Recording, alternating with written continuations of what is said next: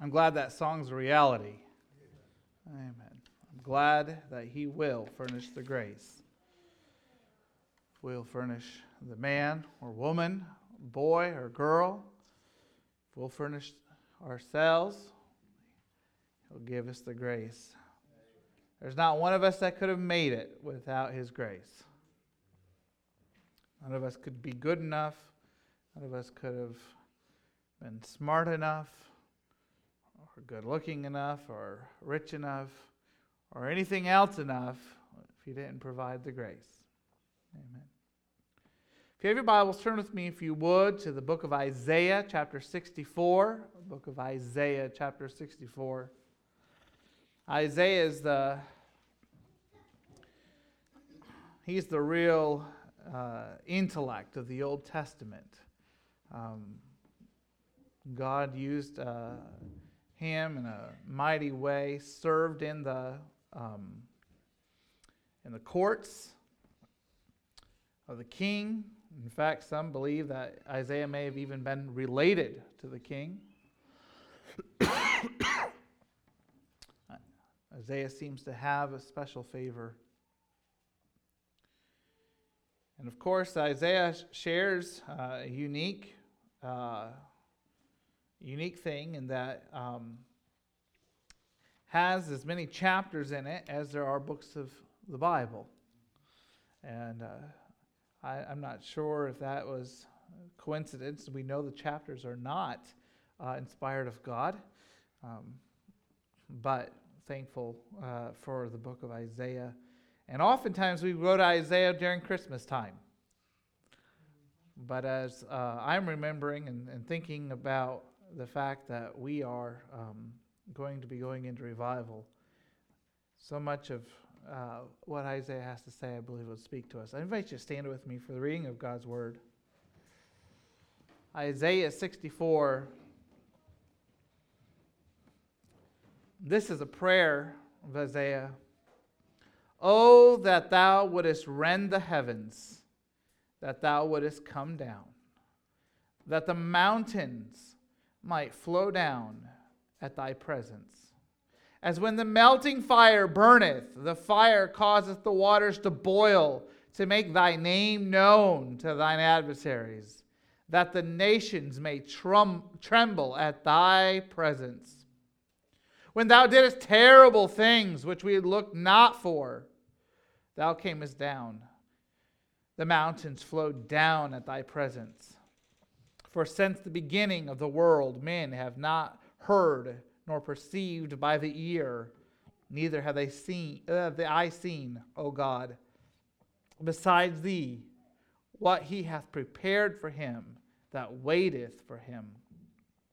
Thou meetest him at, that rejoiceth and worketh righteousness, that these that remember thee in thy ways, behold, thou art wroth, for we have sinned and those in continuance, and we shall be saved. But we are all as an unclean thing, and all our, unright, uh, all our righteousness are as filthy rags, and we all do fade as a leaf, and our iniquities, like the wind, have taken us away. And there is none that calleth upon thy name, that stirreth up himself to take hold of thee, for thou hast hid thy face from us and hast consumed us because of our iniquities. But now, O Lord, thou art our Father, we are the clay. Thou art potter, and we are all the work of thy hand. Be not wroth, very sorrow, Lord, neither remember iniquity forever. Behold, see, we now beseech thee, we are all thy people. I'd like to lift for a text uh, the words found in the middle of the very first verse that thou wouldest come down. That thou wouldest come down. Father, we need your help this morning. I know I say that every time that I have to preach.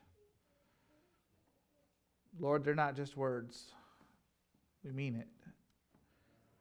We need your help. So we ask that you'd come. You've been here. We're asking you to stay and that Father, that you would anoint your word. And Lord, that it would find a resting place in each one of our hearts for your glory, for your honor. For all, and may you receive all the praise.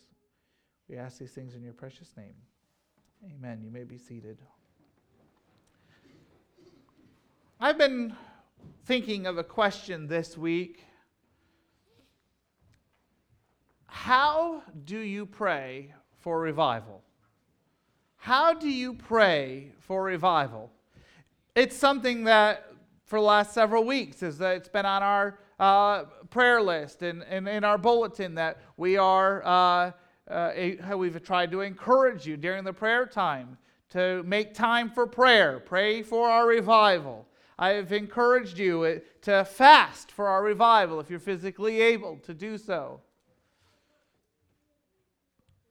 but how do you pray for revival?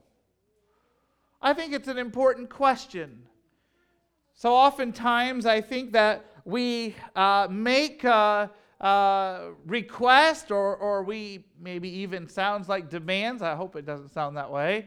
But uh, we make requests, we, we, we ask you to, to do certain things, and yet we don't explain how to do it. I remember I was uh, when I was working uh, uh, in the uh, in the realm of uh, uh, schools and trying to help teachers to work with special needs kids. I was actually in a special needs classroom, and one of the teachers got really frustrated one time with one of her students. The classroom had an awful problem with tattling. And of course, you know, as parents, that tattling can get real annoying real fast. And I don't know why it is, but, but it seems like children really experience a lot of schadenfreude, the, the, the joy at another person's suffering, when, when their sister or their brother finally gets what's coming to them. And so there seems that, that there is an epidemic among all children, probably of all cultures, that tattling is, is, is uh, just something that just cannot be avoided.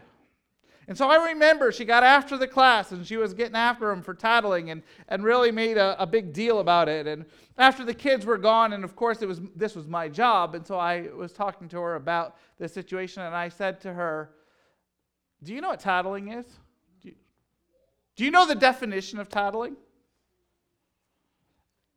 And she kind of looked at me. She's like, Well, I know it when I see it. The problem was, in all of her complaining about their tattling and trying to get them to stop tattling, she never described, she never explained what it is she wanted them to stop doing. Stop tattling doesn't mean anything if there are things that you want that child to tell you. If there's two kids that are fighting in the back that she doesn't see, she wants to be informed. If, you know, if, if your kids are, you know, one of your kids is out and they're playing with a lighter, you want your other kids to tell you. There are certain behaviors you want to be informed about. But there's other behaviors, just let it go. And so, oftentimes, and especially in the case of that teacher, I actually had to tell her, had to help her to de- develop a definition of tattling so that she could work through it with her classroom, so that she could make sure that she was uh, communicating clearly what things she wanted told to her and what things she didn't want told to her. And I think about that, and, and it's just a, an example of, of how we can get into that. We have these words that we often use. Tattling is a word probably everybody knows, but few know the definition. Few know how to stop tattling because they don't know what they're supposed to tell and what they're not supposed to tell. And I wonder this morning do we know how to pray for revival? Is that something that we've talked about for, for as long as you've been in church? I'm sure that you've heard pastors and, uh, and, and different ones say we need to pray for revival. But do you know how? I feel like Isaiah has given us a beautiful picture of prayer for revival in the 64th chapter. And I really appreciated those words that thou wouldest come down. O Lord, come down. Oh, that the Lord would come down in our revival. It, you know, I, am reminded as, as uh, that, you know, in every service, we, uh, and I say it, and, and, and every time I say it, I kind of mentally kind of kick myself. And, I, and I'll say to, to someone, Would you please pray for the Lord's presence to come in this service? Would you invite the Lord's presence? The Lord is always here, He's always everywhere. We speak that way, and really, what, what we mean, if we were going to be accurate in our language, is Lord, help us to be aware of your presence. Your presence is already here. We don't need to pray for God's presence. We need to pray for all, us to be open and aware to recognize that His presence is here. You can go into the, the dirtiest cesspool on earth of sin. You can find the most wicked and horriblest place that you can imagine where sin abounds in, in all of its glory, where it's enjoyed and it's feasted upon. And God's presence is there. Now you say, be awful hard to sense God's presence in that kind of place. But oh, that we would be constantly aware.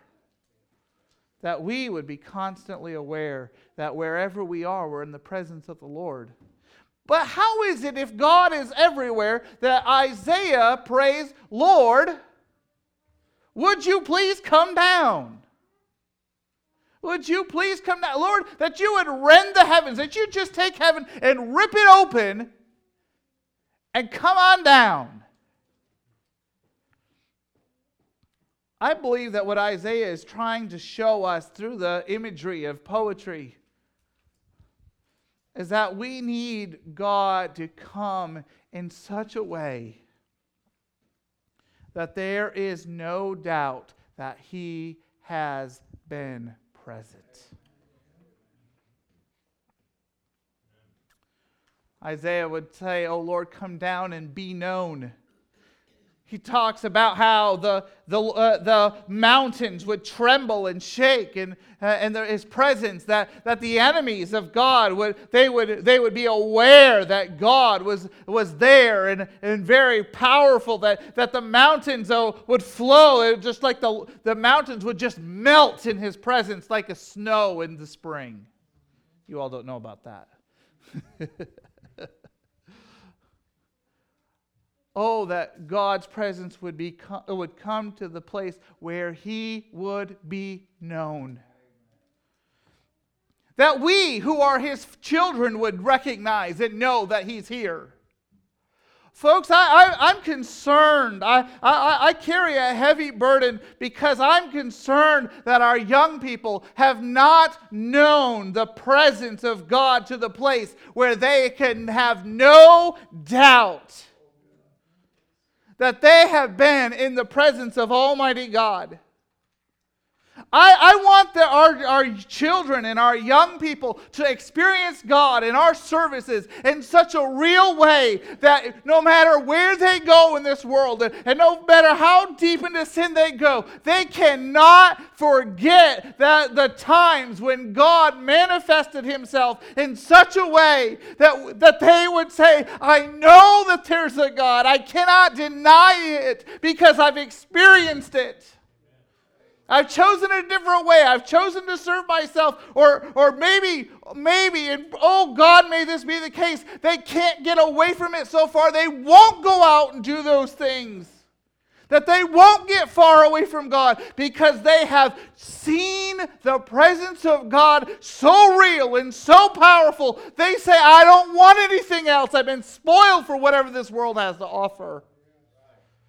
And I believe that uh, with all of my heart that when we have experienced the authentic power and presence of Almighty God, when we have known Him, You can't get away from it.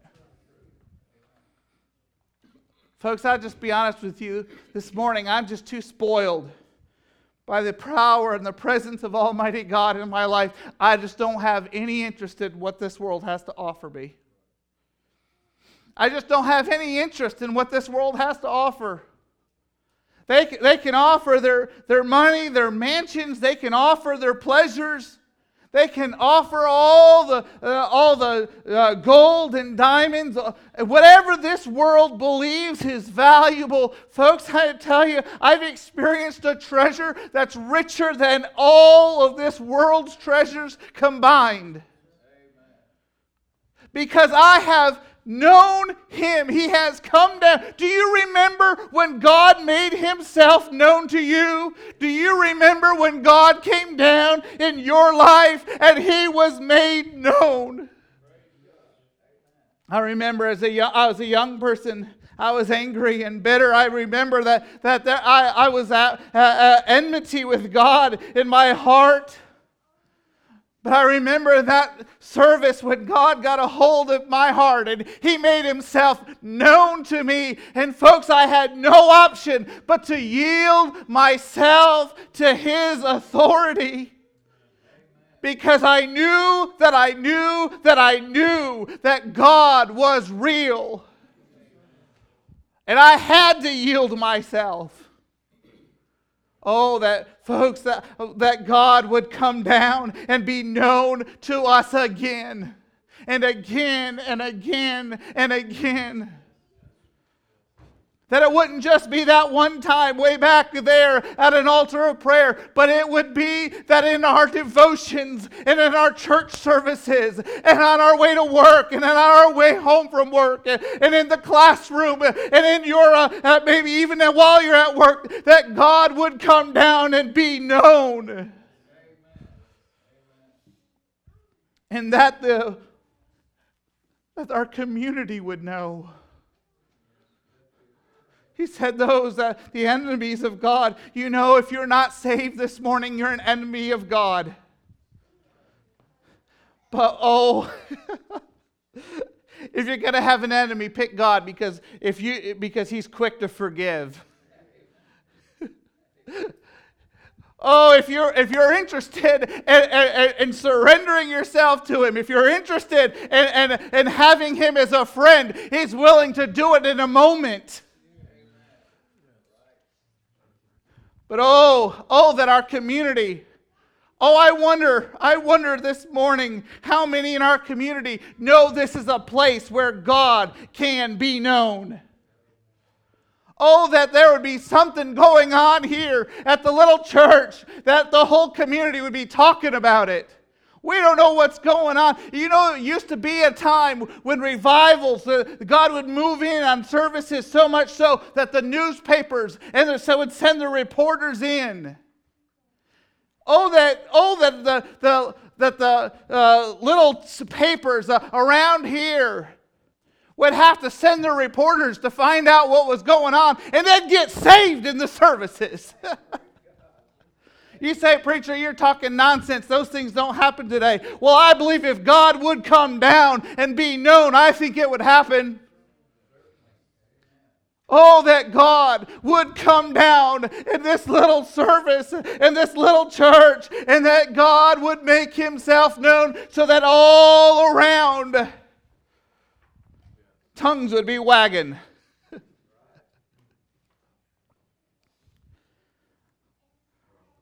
Oh, oh, that God would be known in all of his power and all of his glory and all of his majesty. They wouldn't be talking about some great preacher that came in, and Brother Zeckman's a great preacher. They wouldn't be talking about the music. They wouldn't be talking about, about the, the sermons. They wouldn't be talking about the singing that going on. They wouldn't be talking about, uh, about how friendly we are, uh, although all those things are important. But that they would say when we go to the little church uh, that God is known. He's come down. He's come down. Oh, that you would rend the heavens, O oh Lord. You just tear them apart and just come right on down that we might know you. But not only that he would be known, but that he would know us. Oh Lord, come down and know us. Isaiah said that, Lord, we need you to reveal our sins. That we've been sinning a long time and continuously. You know, I think this is the first part was really, you know, we could praise the Lord about, but this part makes us a little nervous. For God to really know us. God began to take out his flashlight and he began to search our souls and search our hearts and reveal the secret places that we'd like to keep covered up. I don't think we're too interested in, in having God shine his spotlight on those things that we just say, well, I'm only human, when really they're things that God would like to take care of. Uh, you know those things that, that we say, well, you know, the, the, this is who I am, take it or leave it. Oh, folks, when God comes down and begins to reveal Himself to us and then reveal us ourselves back to ourselves, you make us uncomfortable. The amen start drying up. The hallelujah start drying up when we start when God begins to, to put his searchlight on, on our heart and he begins to say, you know, son, you've been testifying over top of this. You, you keep falling in this area and you've asked me for forgiveness, but and I've forgiven you, but you weren't quitting the sin business in this area. And you're testifying over top of it. You know, daughter, the attitude that you have is not becoming of a daughter of God. That attitude, that the, those, the, the way that you talk about people, the, your, your spirit of complaining is not a, a spirit that comes from me. Oh, Father, would you come down and reveal us, know us? You know, it's a wonderful thing to know God, but it's, a, it's an important thing. Not more important, perhaps, but it's an important thing nonetheless that we know ourselves. And I'm afraid that so oftentimes that in our circles we, we preach about living above sin, that we excuse our sin and just call it a mistake, a human, a human failing. Oh, that God had help us. Oh, that God would help us. I'm not saying I'm not saying you don't ever need to use your reverse gear. I'm not saying you never have to say you're sorry for for uh, uh, a word spoken out of turn. I believe a sanctified heart will is, is got a really good reverse gear. It's worn real well. Saved and sanctified people ought to be the quickest to apologize because we're careful people. You know, that's what we used to be known as, as careful people. But I'm afraid that we've gotten careless. We've gotten careless because we just kind of make excuses for our behavior. Instead of I'm sorry, it's I'm only human. Instead of, instead of going to the altar and saying, Lord, I, I keep stumbling in this area, I keep getting tripped up in this area, we, we just sit in our pews and hope nobody notices that we're not quite as holy as we'd like to think we are.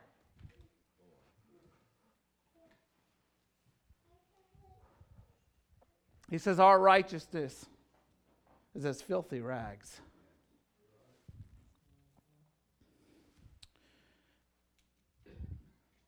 You know what our righteousness is? Our righteousness is when we try to follow God's commandments in our own strength and our own power. That's our righteousness. It's when I'm trying to walk after the things of God in my own strength. When I am trying to live above sin in my own willpower. Folks, that's not holiness. Living above sin by your own willpower is not holiness. When the Holy Spirit cleanses our heart, He takes out the bent towards sinning and He replaces it with it, the Holy Spirit, who begins to be take control and when, folks, we, when we realize, when we realize we're under temptation, when we realize that, that, that, that the Satan has, has come to, to, to, to tear us down, it isn't, I'm just not going to do it. It's, Holy Spirit, help me, give me the power to overcome. That's the heart of a sanctified person. It's not gritting your teeth. It's not demanding of yourself self control. The Spirit gives self control. We've got a counterfeit holiness that's running around that says that we live above sin. We don't. The Holy Spirit lives above sin in us. And when we find ourselves in that place where we feel like, like there's no other, that there's no hope and there's no way of escape, that we just yield ourselves to the power of God. That's the spirit of holiness. That's the heart of holiness. Folks, you don't have enough willpower to live above sin. I don't care how long you've been serving God you don't have enough willpower to do it.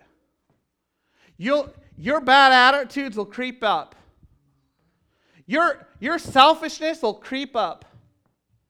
Your desires for, for your own uh, pleasure, for your own uh, uh, desires, those, those, those things that, that, that, that tie us to this world will overcome your willpower every time.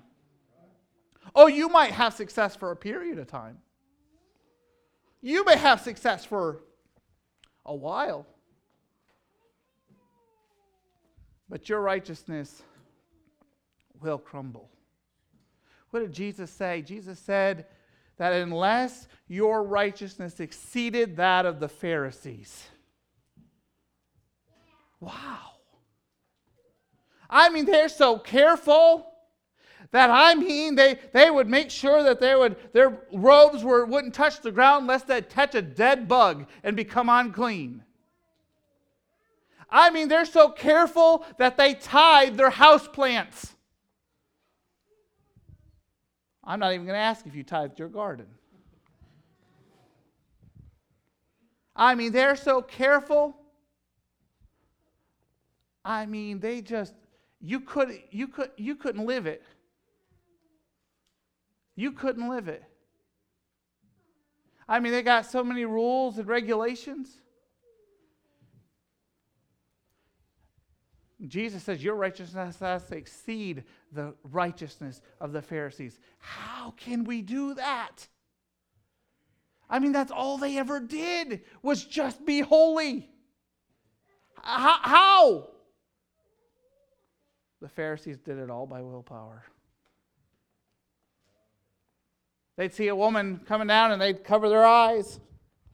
I mean, they'd run into the wall, trying not to see, not to look at her. Praise God, you can have something deep inside. You can look at her and not have one bit of lust in your heart. You don't have to go around blinded. You can have something in your heart that takes care of that. You don't have to, to, yeah, to take, make sure that you don't touch anything unclean. It, wherever you go, you make it clean by your presence. Well, there are not very many amens there. Remember, I worked at when I was working at UPS loading tractor trailers. I tell you what, that was not a clean place. I mean, folks, they the language there was awful. We were uh, we in the summertime the, the ladies would come in and they were barely dressed. I would I, I wouldn't even tell you what some of them wore. I would be afraid of putting bad images in your mind. But i'll tell you what happens. I'll tell you what happens. You, suddenly you, you go in and without even saying anything People say, say, let something slip and they go, oh, I'm sorry, I did, I forgot you were there. I, I, I wouldn't say that in front of you. I'm sorry. What are you? T- what was going on? I mean, I, when I was a kid, I'm a teenager, and I'm uh, working at McDonald's, and, and, and this kid who's, who's doesn't know anything about God, doesn't know anything about salvation. As soon as a new employee was hired, he would pull them aside and say, Now, we don't swear in front of Jeremy. What's happening? I never asked for that. I never made it known that, that I didn't like it. When you get the Holy Spirit inside of you, people feel uncomfortable in their filthiness. And if people feel comfortable, if they feel comfortable in their uncleanness, we might need to question Lord, is it my holiness or your holiness that's in me? Now, I'm, I know some people are tone deaf. I know some people don't, some people, they don't care. I'm not trying to suggest that, that if, if, you don't have, uh, if you don't have the same experience that you're not sanctified. I'm just trying to help us to understand that when we have the Holy Spirit inside of us doing the, the work of holiness, wherever we go, there is a tendency for it to be cleaned up without us doing anything to make it happen. It's not our righteousness. It's not the righteousness of the Pharisees, it's the righteousness of the Holy Spirit in us. Oh God, that you would rend the heavens, that you'd come down, and that you would make us known to ourselves. Know my heart, oh God. Are there things in, my, in the house that need to be thrown away that I've been saving just in case?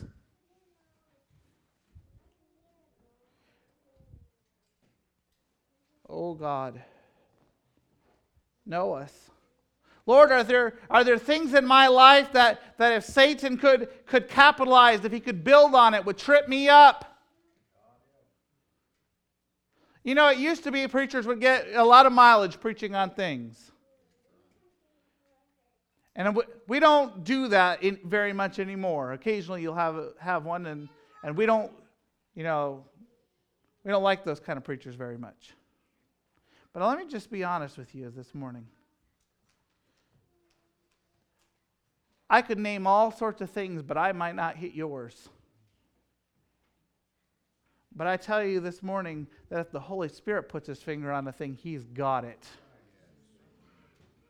The Holy Spirit is a perfect marksman and he hits the bullseye every single time. We preachers, we scatter shot. It's the best we can do. We're blind. We, it'd be foolish for me to try to hit you, for I don't know. But the Holy Spirit, He sees all. And He knows our hearts better than we know ourselves. Do you know what concerns me? Is that in our day and age of no more preaching on things, and I, and I think it's a good thing, but the part that concerns me is this the responsibility for making sure that you are living up to where you should be living is on your shoulder. And if you're not asking God to come down and reveal yourself to yourself, if you're neglecting that, well, is it any wonder we're not having revival? Oh Lord. How do we pray for revival? Oh Lord, come down, reveal yourself, and, and then reveal me. And then finally, oh Lord, come down and work me over. he said, Lord, you're, you're the potter and we are the clay. You know, it's not fun to get worked over. It's not fun to get on the wheel. And the, and the hands of God begin, He begins probing us where we don't want to be probed. And you know, it gets a little dizzy to, to be on the wheel, round and round and round. He begins to shape us and mold us. And you know, he finds a, a stone. And what happens? We just collapse. Potter takes out the stone, throws it out, and begins reworking the clay. Are you on the wheel this morning? Facing some hard things, maybe some trials, maybe some difficulties in your life. I'd ask you have you lost any stones? Has, has God been working you over to reveal some things that are hard? clay is supposed to be soft and malleable. You know, you'll find out uh, that it's a stone when there's resistance to when God puts his finger on it. There's resistance there. God puts his finger on it and you say, "Oh Lord, not that." "Oh Lord, not don't uh, not that." Lord, I don't really think that's a problem. Lord, I know that attitude is, is, is not right, but it, it's my wife's fault. Or it's my husband's fault. They loved me better, I wouldn't act that way.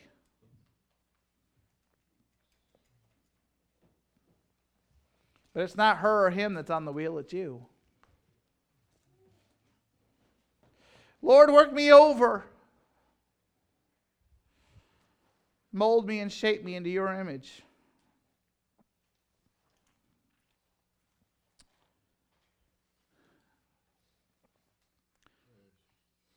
Whose image are you in this morning? Some of us are probably still pretty, pretty lumpy.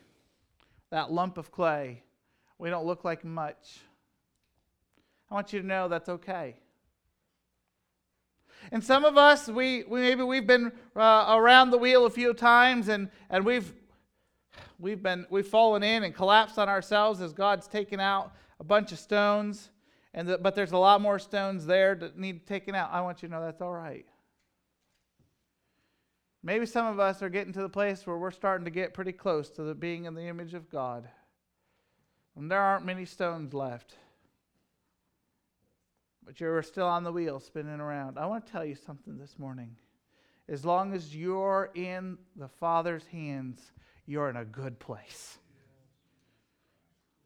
You know, so oftentimes we try to compare ourselves among ourselves, and it's a foolish errand. You know, two people are on a journey. Some uh, when we uh, when we were in New York, uh, the young people uh, during the camp, we we would miss a morning service, and we would go on a hike in the mountains. And I want you to know your pastor, and being in great physical shape, led the way. No, he was in the back. I was with the, the young people that were the stragglers, you know, that beca- uh, and you know were heavy or or just out of shape. I, your pastor was very good to make sure that no sheep were lost.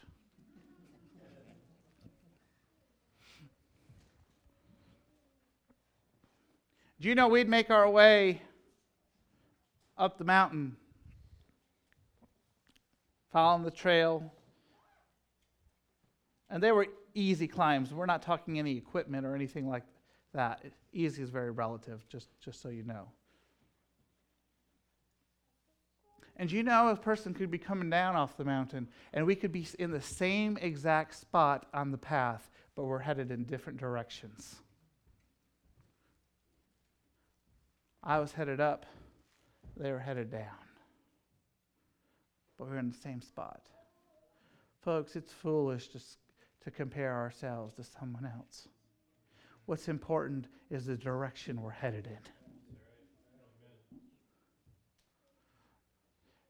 Lord, come down. Oh, Lord, would you come down and just work me over? Maybe I'm not up as far up the road as that person, or maybe, maybe I'm uh, ahead of so and so, but it doesn't matter where they are. What matters is where I am. It doesn't matter how spiritual my wife is or my husband is. It doesn't matter how spiritual I think the pastor is or isn't. It doesn't matter where I, where, where I think the Sunday school superintendent is spiritually. What matters is what direction are you headed in? And you know, it's very easy to start drifting. Read a story this week of a of a couple that had gone on vacation. I think it was to Florida, if I remember correctly. And they had gotten some rafts and went out into the ocean. And uh, the husband had decided that he was, he was done. But she thought, you know, she'd get some sun out there away from the people and away from the crowd, and she's just going to lay out there in her raft and just enjoy the sun. He went in, she stayed out. And she didn't realize it, but she was drifting further and further and further from the shore. And when she sat up and took a look around, she realized she was too far from the shore. She's too far.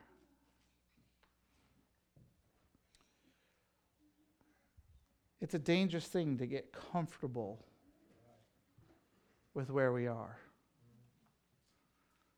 It's a dangerous thing to get comfortable. We are in a world where the vast majority of the forces of this world are pushing us away from God. And precious few forces pulling us towards Him. And, folks, if we're going to make it, we're going to have to have God work us over and work us over and work us over. We're going to have to we're going to have to say, "Lord, help me to get up on that wheel. I know it's I know it's not fun, but help me, Lord, in this revival. You've shown me some things, but Lord, work me over. Let's get these things taken care of." It's one thing to know what's wrong, it's another thing to deal with it. You know, you preacher was telling me recently that they're that they had had some storms and been hit with some of the remnants of the hurricane, and their roof was leaking. And there was a huge board debate on whether or not they should actually fix their leaking roof. Folks, if you don't deal with it, because you, even though you know it's a problem, it's going to mean further problems down the road. You don't let a leaky roof go. You deal with that just as soon as you know there's a problem. Because what, what now might be a couple hundred dollar fix in just a short time becomes thousands of dollars. And spiritually speaking, it's the same thing. It's why we have revival twice a year. We have camp meeting. It's why we why we go to church every week is because when it's just a little leak, just a little leak. We can patch it up. Just get some tar and tar over it. Just a few dollars.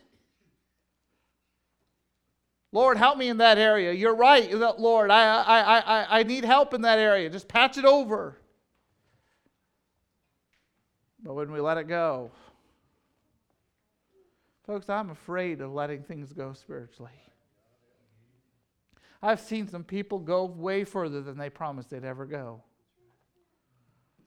I've had friends who said, I, am going to go this far and no further, and they've gone a lot further than they ever thought they'd ever go. You don't let a leaky roof go, and you don't let a leaky soul leak out. How do we pray for revival? Lord, come down. That thou would come down and be known.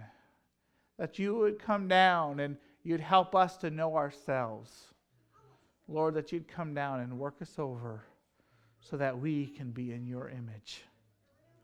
I believe if we'd pray like Isaiah prayed, I believe God would do great things in our midst. Let's stand together.